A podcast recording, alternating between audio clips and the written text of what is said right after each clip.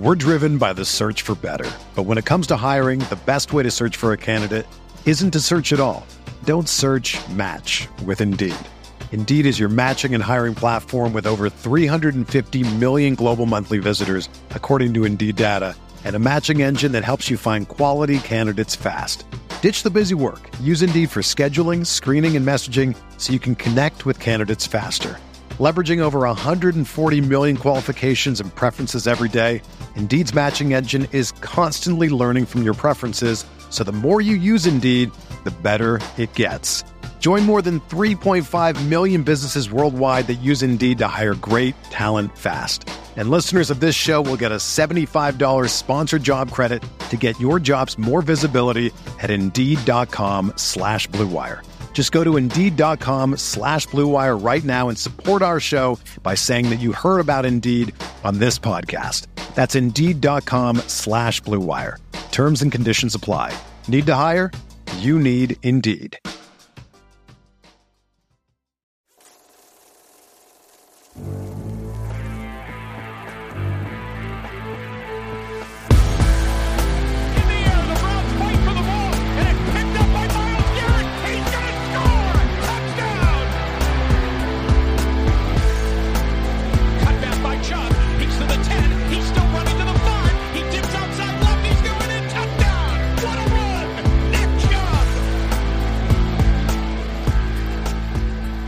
What's up, everybody? Welcome into the OBR Film Breakdown. It is going to be your Thursday, March 30th episode. Somehow the month of March has disappeared on us. I will say, in a tricky 31 days, we have been lucky enough to have a podcast every single day this month, which is awesome. Largely because, like I said on yesterday's show, the Browns provide content. The city of Cleveland itself seems to provide enough content to sustain. And March is one of the the cooler months. The March April swing between free agency and the draft is one of the cooler cycles in the football calendar because obviously you have coming off of a season, whether optimistically or, or pessimistically, you get a chance to sort of mold your ideas around what the team is going to look like in the future, do some predicting, do some reacting, and uh, we're in a fun time for podcasting. Now, before we know it, it'll be June and July, and that's, as you know, the Oasis time. But uh, at this moment, I think there's still a lot of really good stuff to talk about, even though we're in a little bit of a dead period here, Jared, where they're going to be going between free agency and um, the draft, you know, because this is kind of like I know that the, the Browns brass took off.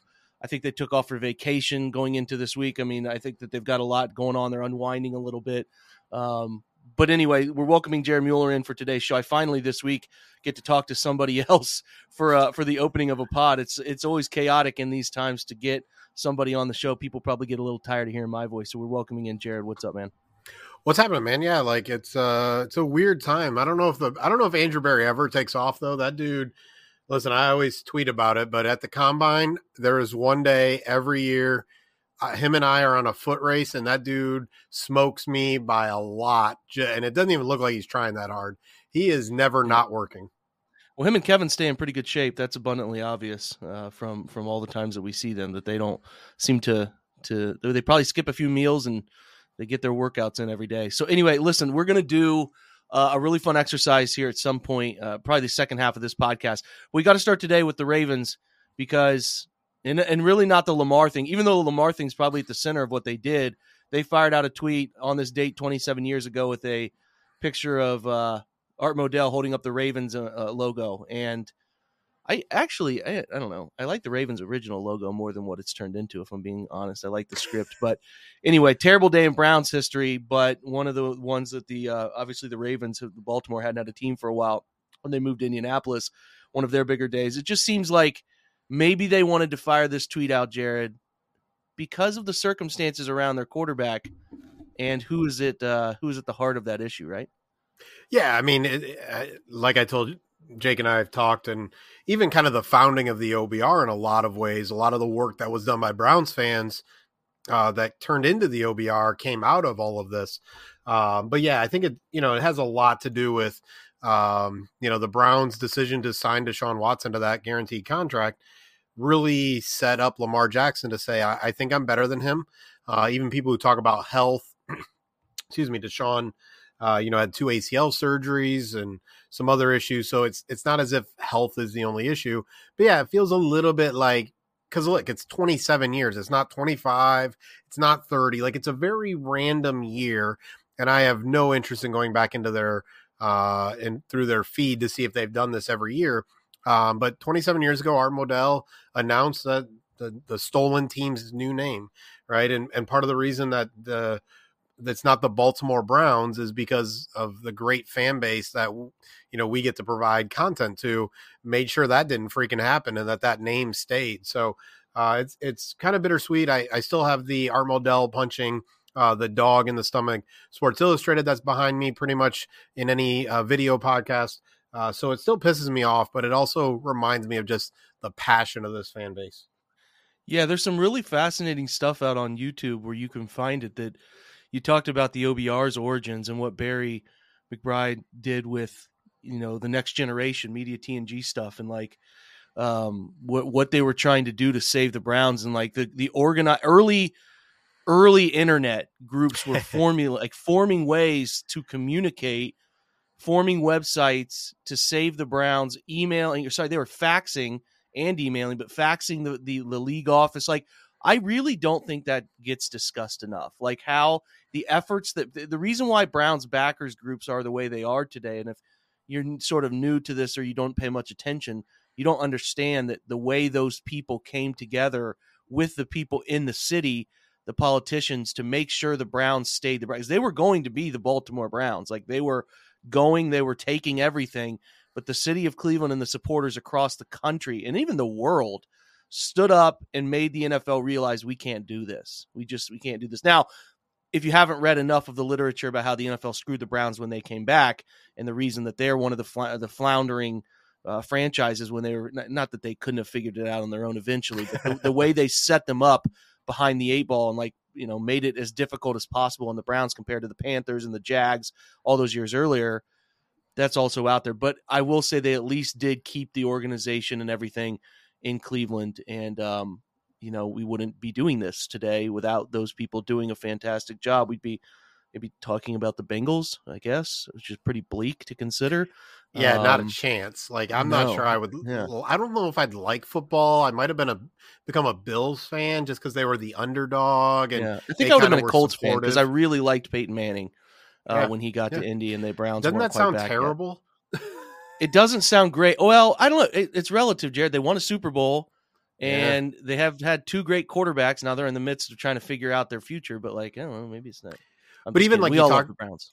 Yeah, but I mean, I think the other thing, you know, the whole stadium thing is a is a conversation. Some of what they did to the Browns is one of the reasons that they can't build a dome, and and that that stadium isn't really that great, and all that kind of stuff is is some of that rush nature to it. So yeah, I mean, like most things, there's there's a lot of good that you can look back on on that, and you can still go, wow, I wish they could have done this a little bit better. It didn't have to be 1999, you know, all that kind of stuff. Um, but they did, and here we are here we are. Listen, we're going to shift real quick um, off of too much negative history because there's a lot we could dwell on, but I do think it's important to try to remind people. I would love to to try to chat with more of the people who were very proactive in those times. Of uh, it was really crazy, cool stuff. I, I, I'm gonna try to find the YouTube link and post it in the description of this article about. There's a really cool like 40 minute video that was put mm-hmm. together of people's the effort of those people in that time. I'll have to search and dig and find that. Yeah, but anyway, I've watched that a few times. It's awesome. It's really cool. But since '99, things have you know those efforts get forgotten when the team is giving you you know a full it's a full generation of stress at times. I mean, 20 years is a long time. But anyway, um, real quick before we switch over to to the uh, to the little uh, I don't know activity or mm-hmm. exercise mm-hmm. we're going to do there's a little point about Andrew Berry you wanted to make, which I think is something we we all track his history in the draft and free agency and decisions around the 53 man.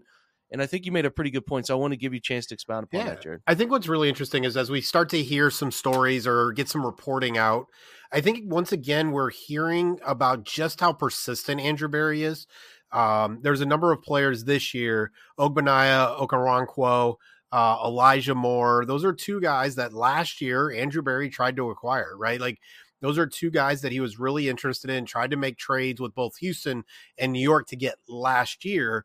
And while those are just two guys, they're two of the top uh, acquisitions this offseason. We can also look back at Jadeveon Clowney. Tr- again, we know that didn't turn out exactly right, but tried to sign him when he went to Tennessee, offered him a bigger contract. He didn't come.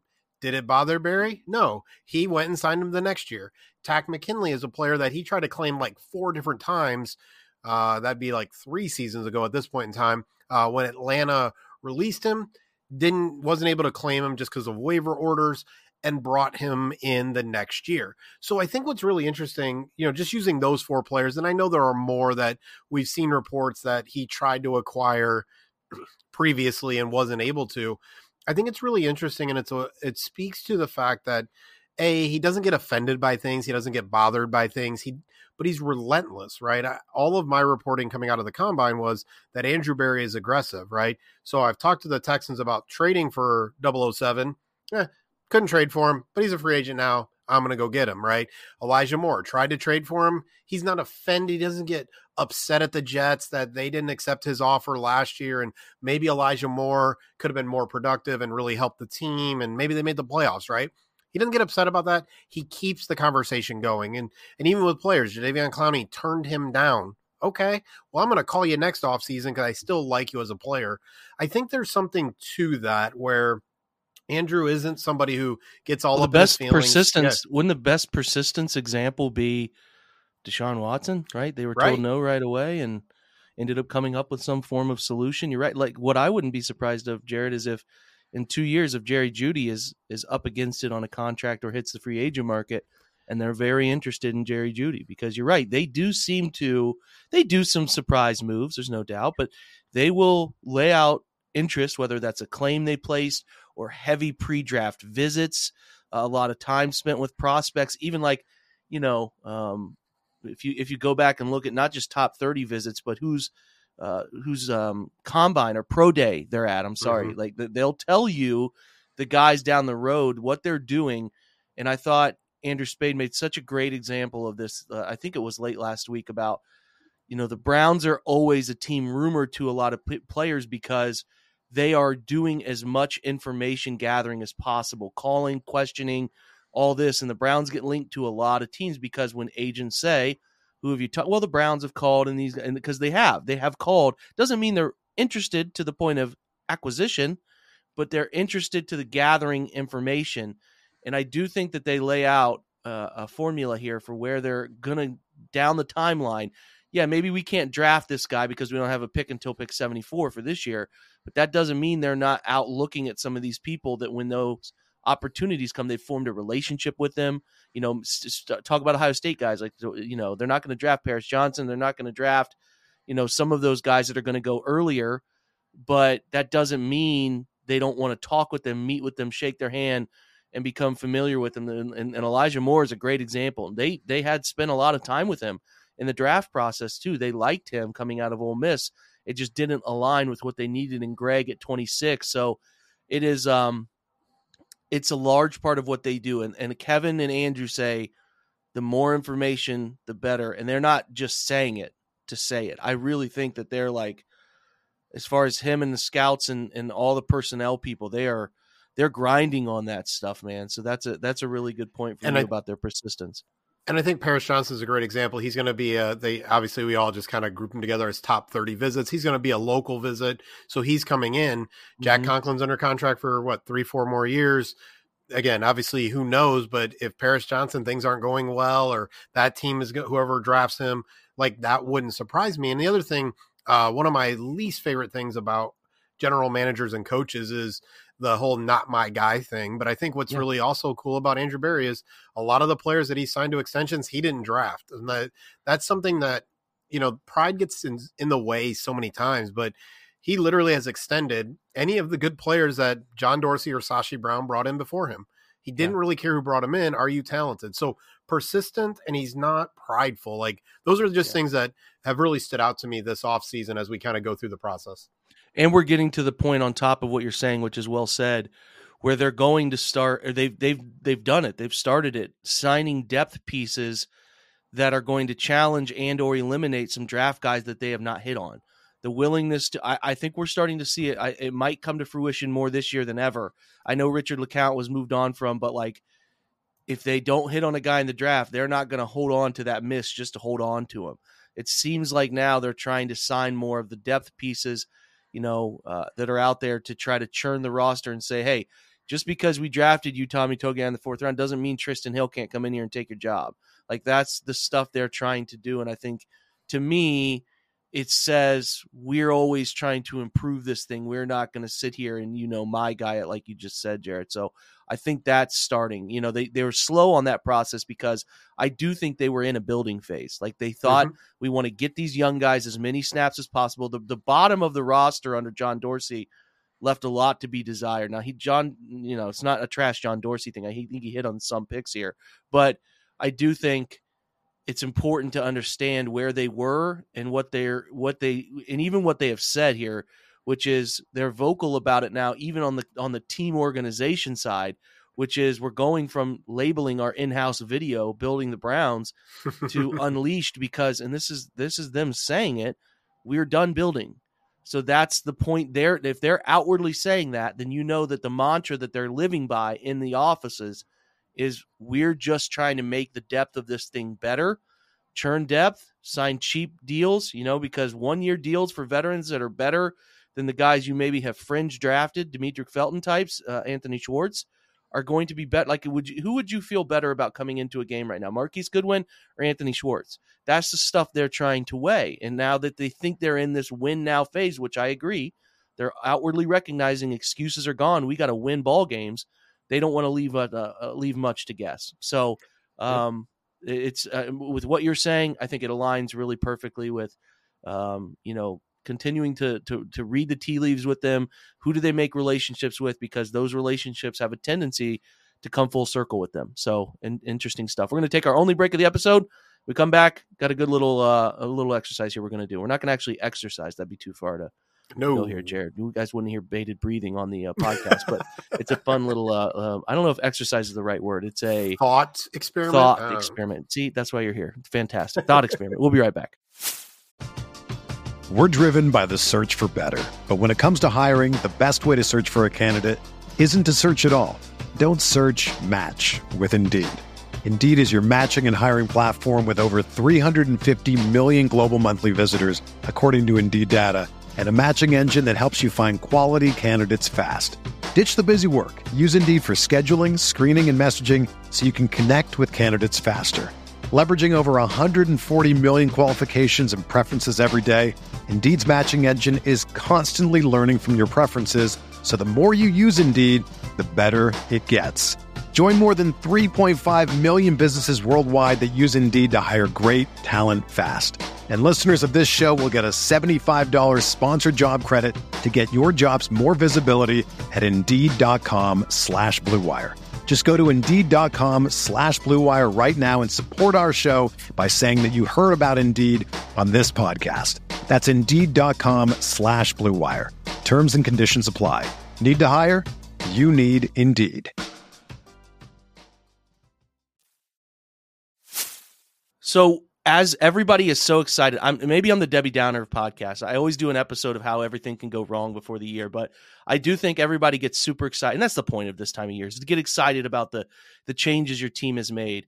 But I wanted to do a little bit of a grounding experiment here, where we say against what people perceive of the player, not having seen them in the uniform, um, what they think the Browns need, and what they uh, uh expect based on the contract three guys who we think are going to meet those expectations, three guys who we think are not. I'm not saying they're not going to be good. You can be a guy who doesn't meet expectations and still be a fine player for the Browns, right? You could be a guy who does meet expectations um, in, in terms of the fans, but not be quite as good as we were hoping. It goes both ways. But I think this exercise is fun to look at what they paid for, what you guys are expecting, and maybe what they actually provide. So we're going to do three on each side. We'll start with three guys who we think are going to meet them or exceed them.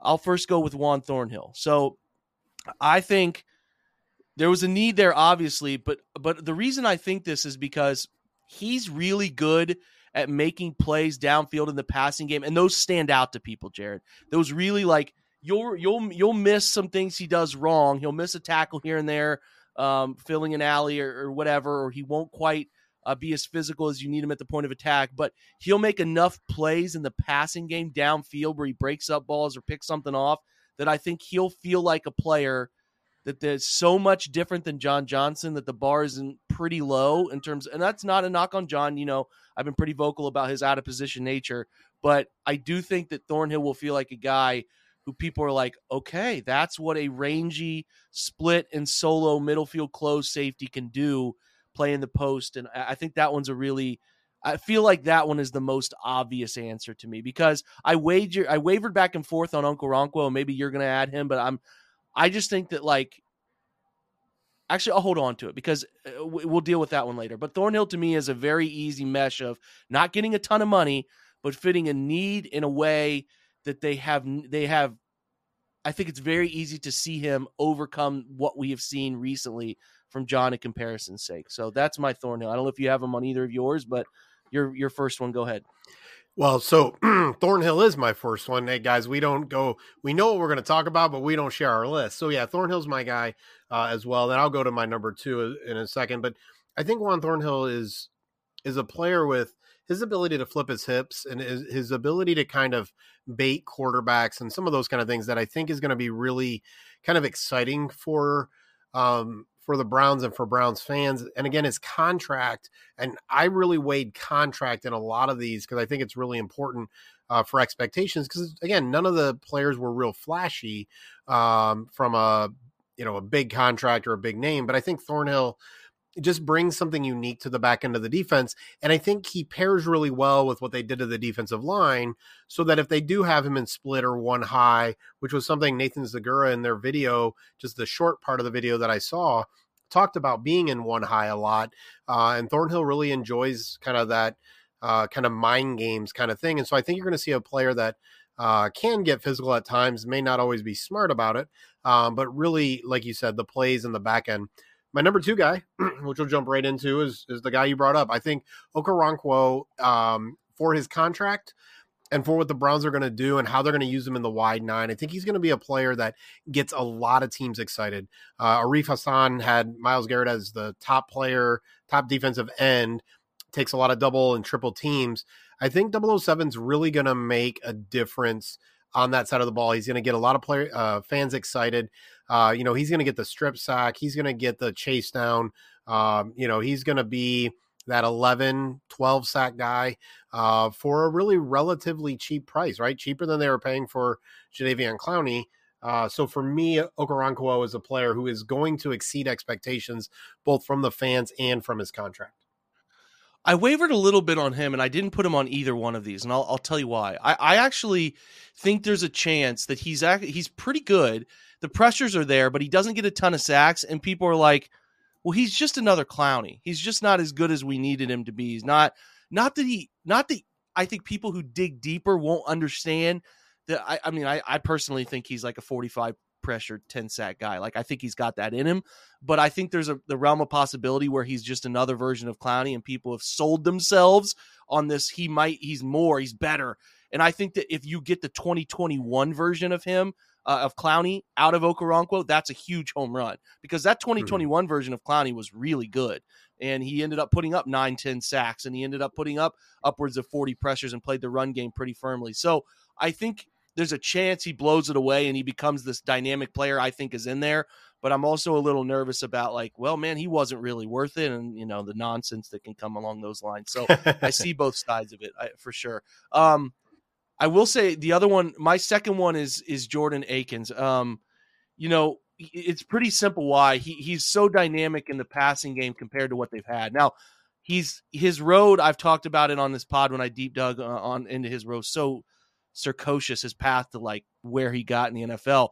Um, but he's he, you got to look at this from a, what has Harrison Bryant done with that role? Right, the last three years. I mean, Harrison Bryant has had um, 42 targets, 28 and 37. So last year's example of him as a second tight end, 42 targets, 239 yards, a touchdown. You're talking about like a 6.8 or 7, maybe right at the fringe of 7 yards per catch. I mean, this guy, I mean, Akins is so much more dynamic after the catch. You see that old wide receiver in him. He's he's he's able to make people miss. He can run away from folks. And I do think as people watch him and he continue I, I think he's probably destined for a similar season maybe 400 450 yards but that is such an improvement in the passing game from when they used two tight ends that i don't have any doubt that people will be like he's a lot better than i thought he was. So it's a cheap contract. It's like two years. It's a couple million each year. It's not a ton of money. And i think that as far as living up to it and, and exceeding the expectation which was i mean harrison bryant amazing consistency through three years. 238 233 and 239 are his his years of receiving each year. He's not going to block that well for you but i also don't think they're going to put him out there to block a ton. He'll do some in uh, some some wing stuff some movement things. But like he's going to be a difference maker in the passing game and even if he struggles as a blocker we won't care as much because he does make some of those plays down the field and i think that people are going to be like he is a lot better than i thought he was so that's my second guy I think is gonna is gonna uh, you know outperform uh, or be at least an expectation for what we've tried to set it at. But I also think he's going to outperform it because I just don't think people know how good he is. My third, so first was Thornhill and Okoronkwo. Uh, I feel like I'm cheating a little bit, but um, I didn't expect him to be back. Ethan Pocic. Listen, I'm Like. I'm I'm betting on Bill Callahan again.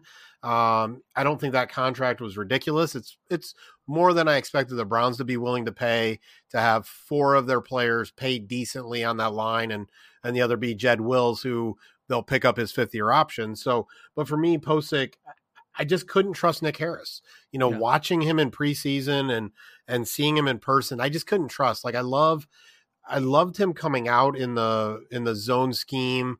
Uh, if he could really kind of keep that strength and that that hot move that he has. Uh, but with what I think they're going to do, I think they needed a bigger guy there, and I think it's just simpler to keep Pocic, and I think he's going to live up to that contract. Whether that means Treader gets moved at the end of the season or whatever, that's a different conversation. But I think Pocic is an easy. That contract's realistic. He's going to do a good job, and I don't have to be concerned about Nick Harris kind of being overwhelmed by Cam Heyward. Like it, I think that's a good one. Probably one that's not discussed enough uh, from from the from the element of solidifying what could have been a weakness, right, and and really taking away something you Mhm. might have drafted or forced to pick uh, at that point. Um, my last one on the on the expectation side is really it's a danger is my most controversial one. I mean, I I think Elijah Moore is really good, um, but I do think people.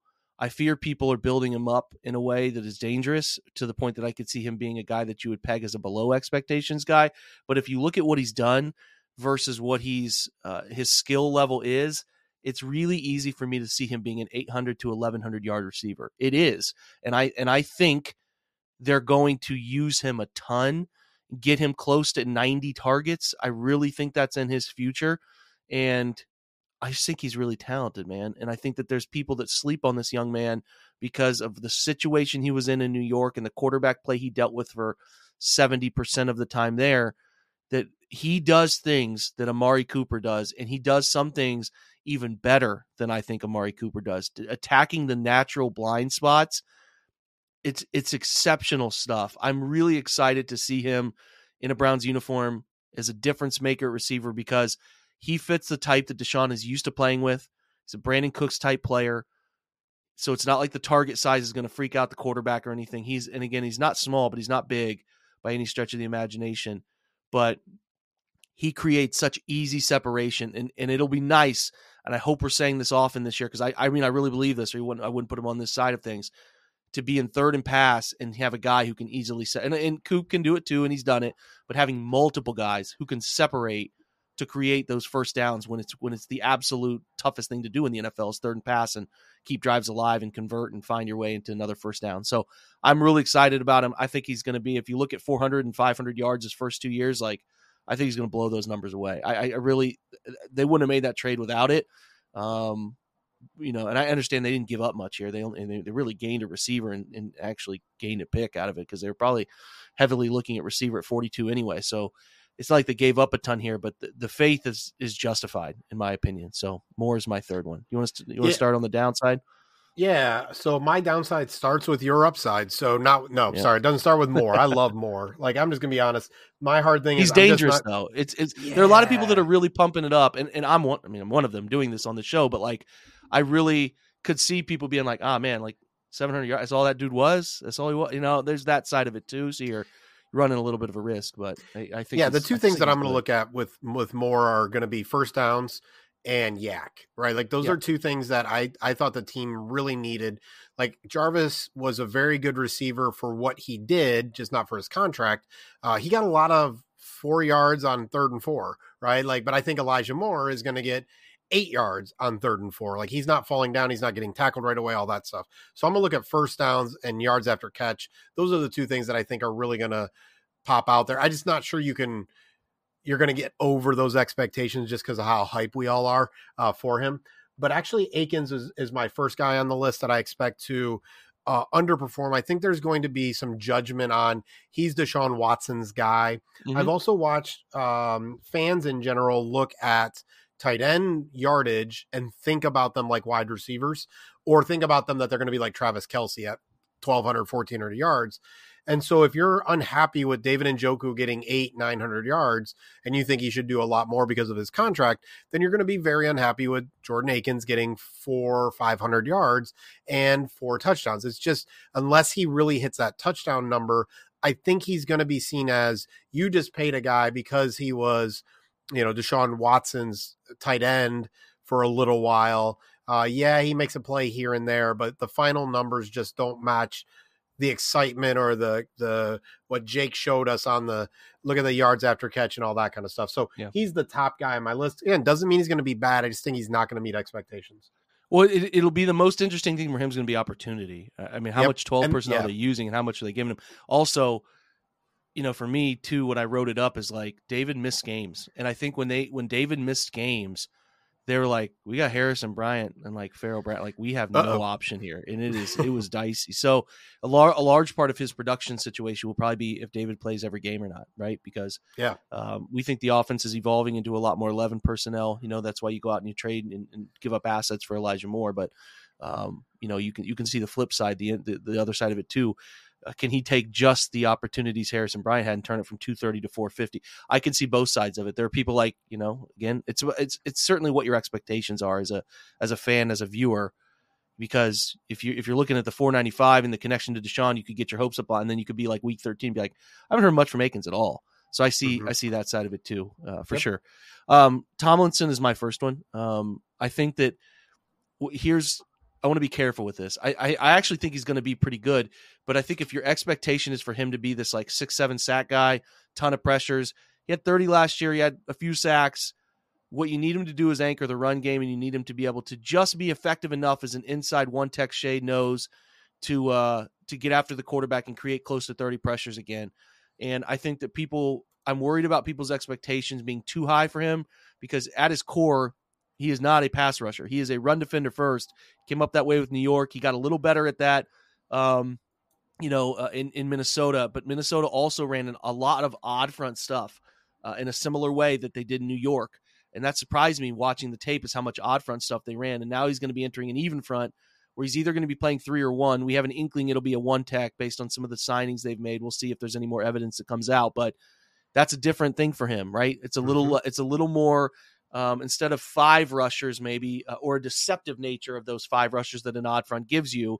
Um, he's going to be dealing with a lot more double teams in, in pass rush. And again, just because he maybe doesn't hit 30 pressures or he doesn't hit five sacks doesn't mean he didn't perform to the level that they needed him to. But I do think there's, if you're looking at a guy who you look back at the end of the year and they're like, man, that, that dude was paid 11, 12 million and that's what he gave us.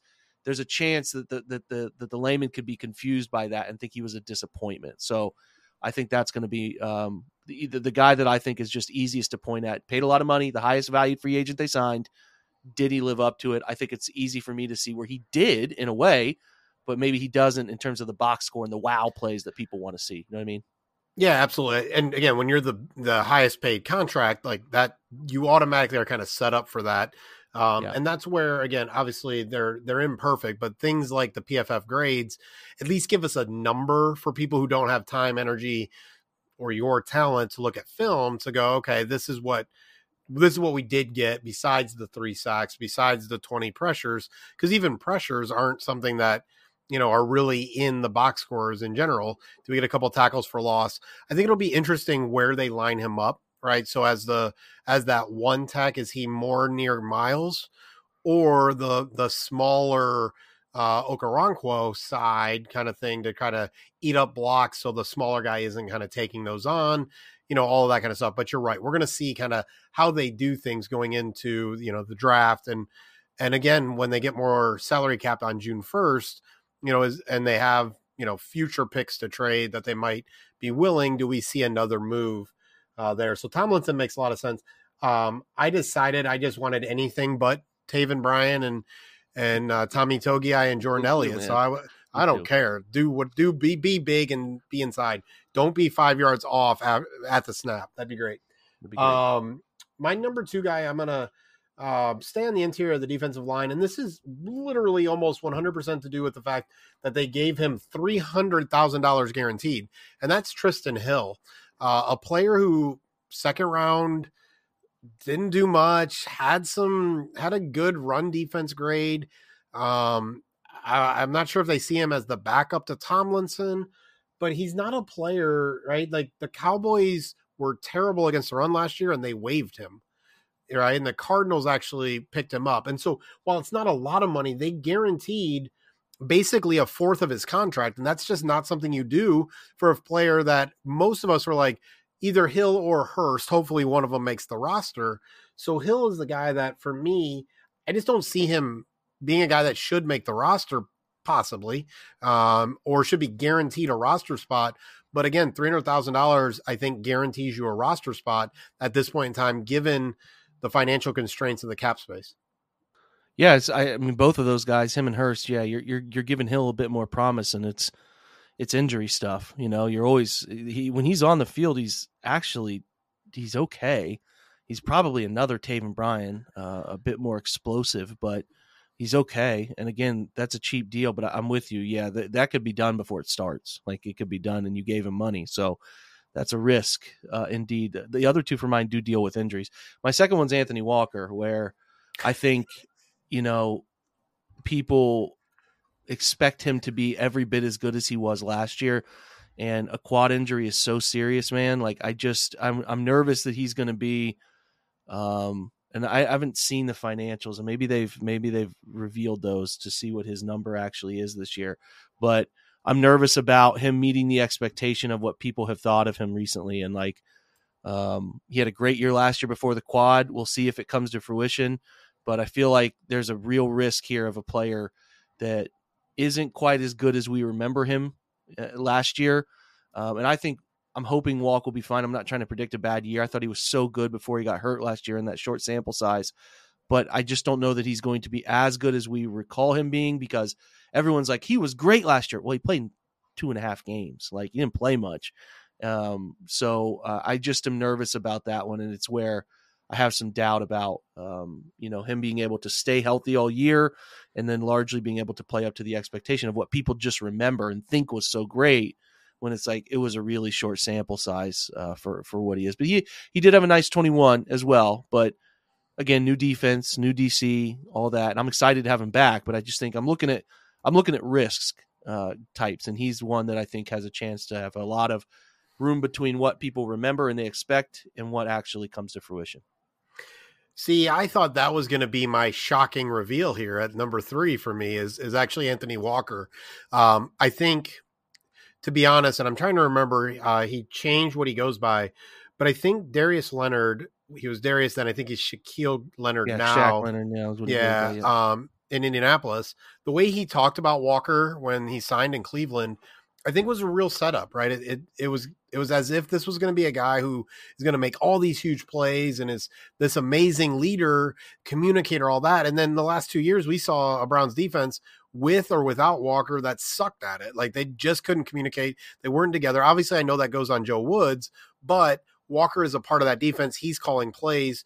And then I think there's another part that you and I and a lot of other people said, well, the linebackers last year were basically put in a position to lose because of the defensive tackles in front of them. And so now we're saying, hey, Tomlinson, hey, maybe Trysten Hill, Maurice Hurst, whatever they do in the draft, uh, Okoronkwo, Alex Wright, maybe moving inside sometimes. Well, that's going to help. And you're right, he's coming back from injury and all that. I just think there's just a little too much excitement uh, over Walker, and I just don't know if he can live up to that expectation. Uh, even though other things around him has improved, and Mhm. again, I hope Jim Schwartz is slightly better than Joe Woods, uh, but I'm just Yeah. not sure what we're going to get out of Walker. But I thought that would be my shocking hot take, and instead, I'm just smart like you. It still might be. We might we might be saying something there that surprises a lot of people. Uh, I'll do my last one, then you can do yours. So go, I, I have Marquise Goodwin. Uh, are you out of them? Sorry, did you already do your third one? Yeah, Who that was your my three? third. Yeah, Your your three were Akins. my three was Akins, Hill, and Anthony Walker. Oh, got it. Okay, Jay can't count. Uh, lesson number seven hundred and forty-two. Um, yeah, my last one's Marquise Goodwin. I think people are going to expect him, and I think he had a really nice year last year. Mhm. Um, the goal for him is to not play much. like they they want to play Donovan, they want to play Coop, and they want to play Elijah, and it, it should involve him not being on the field a ton. Um, I, and I worry about a couple things. First is he just doesn't stay healthy very much. Like if you look at his career, the reason he has never from Buffalo to San Francisco to to, to these two one year stops is never really launched is like he just can't stay healthy. You know, he had that one healthy year where he had 99 targets, 56 catches, and 962 yards. He can still run, he can still move, and hopefully he only has to play three or four games, significant snaps, because again, the Browns were really fortunate to be healthy at wide receiver all year last year. And I think there's obviously nerves about that continuing especially Mhm. the way we saw Cooper get kind of dinged up at the end of the year and play through the hip injury and all of that. But I just think that people are like, oh, wait, wait, he was supposed to be this explosive addition, and, and I haven't seen anything downfield, and I just worry about that. And there, if you add up the injuries and you add up a guy who you don't really expect to play all too much, that leads to the end of the year being like, well, that was why did they sign him, right? That that could be an element that people start to say, even though I understand exactly why they did it, and he could end up being another. He's had the last two years 313, 387 yards. It could be like, like if I'm being honest, if DPJ is who we hope he continues to be, if Amari Cooper is who we hope he continues to be, and Elijah Moore takes off, you honestly look at 2019 San Francisco, and I know he was hurt a lot of that, but that was 12, 12 catches on 21 targets, 186 yards, and a touchdown. Like that's the perfect line for Marquise Goodwin, in my opinion, because that means A, the Browns stayed healthy and their top three played a ton, and he wasn't really needed to do very much. That's that's where I'm at. And at that point, people would be like, Well, that was a weird signing. They only targeted him 21. Well, you know, the other players being better is what the goal is here. You know what I mean? Yeah, I think Goodwin's going to be an interesting one. Our uh, my guy on Dogs by Nature did a, a background on him. If you don't know his story, um, Barry did a great job. Our Barry, not Barry McBride, uh, kind of looking at Goodwin's kind of sad story and some of the things that he's been through. So definitely rooting for the guy. But I think the hard thing when you talk about those fifth and sixth receivers is how do you have special teams help, right? If he's injury prone, a little bit older, you don't want him being a gunner. I know they've signed some cornerbacks, linebackers, all that stuff, but you're going to have your fifth or sixth wide receiver not really playing on special teams or not wanting to play on special teams. I think that's where it gets a little interesting with him. Um, but you're right. I think it's something where when you hype up his speed, again, how many big 60 yard touchdowns is he going to have? None, probably, if we're going to bet. Right. And so instead, is he taking the top off? Can he catch every once in a while when he's throwing the ball? Can he do some end around stuff? Basically, or can he just be a threat to Anthony Schwartz and somehow that he becomes Goodwin becomes you don't need him, right? Because they Anthony Schwartz figured out how to be a football player. I don't bet on that, but I, I get why you would put him there. Yeah, I think I think he's great depth. I totally understand why they want it. If you got a guy goes down, Cooper goes down, somebody goes down, he can play. He played more slot than he's ever played. I'm putting a film room up of him tomorrow than he's ever played of his whole career in Seattle last year, and he looked really comfortable doing it. So if you lose Elijah Moore for a couple games, he can come in and handle that role. And there's a level of like this guy has done it. Uh, and and Geno Smith trusted him a ton last year, and it, it looked really good. So I think it was a really wise signing. Even though you like Mike Woods, you're still giving Anthony Schwartz some sort of chance. Everyone's written him off. He'll still get a chance to see if he can make the roster. But uh, I just think that that fourth receiver who you feel really good about, it does make a lot of sense given the injury stuff that has gone on. So I, I really or didn't go on that could uh, become you know uh, something that happens this next year. I think it's a smart choice. And you know, again, Mike Woods got a chance. Uh, you know, they they they have like 14 wide receivers on the roster right now. I would be pretty surprised if they didn't end up drafting one as well. So there's going to be some fierce competition in that room. This is a fun episode though, Jared. So um, I hope you guys enjoyed it. Three up and three down in terms of like guys who we think are going to meet expectations or potentially miss on those expectations. Hopefully, you and um, like we were coming from. Always, uh, as always, shout us out on Twitter if you want to if you want to share some insight of your own on that, where you think we're right or wrong. Always appreciate that banter. But Jared, man, always uh, always fun to chat, buddy. Thanks for stopping by. Absolutely, brother. You enjoy this slowly improving weather, man.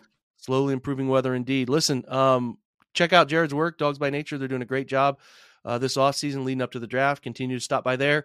Go check out yesterday's dueling mock draft did with Corey Kinnan. I think that one was a lot of fun and turned out really well. And then, like I said, over the coming days, still going to be doing the mock draft that we always do.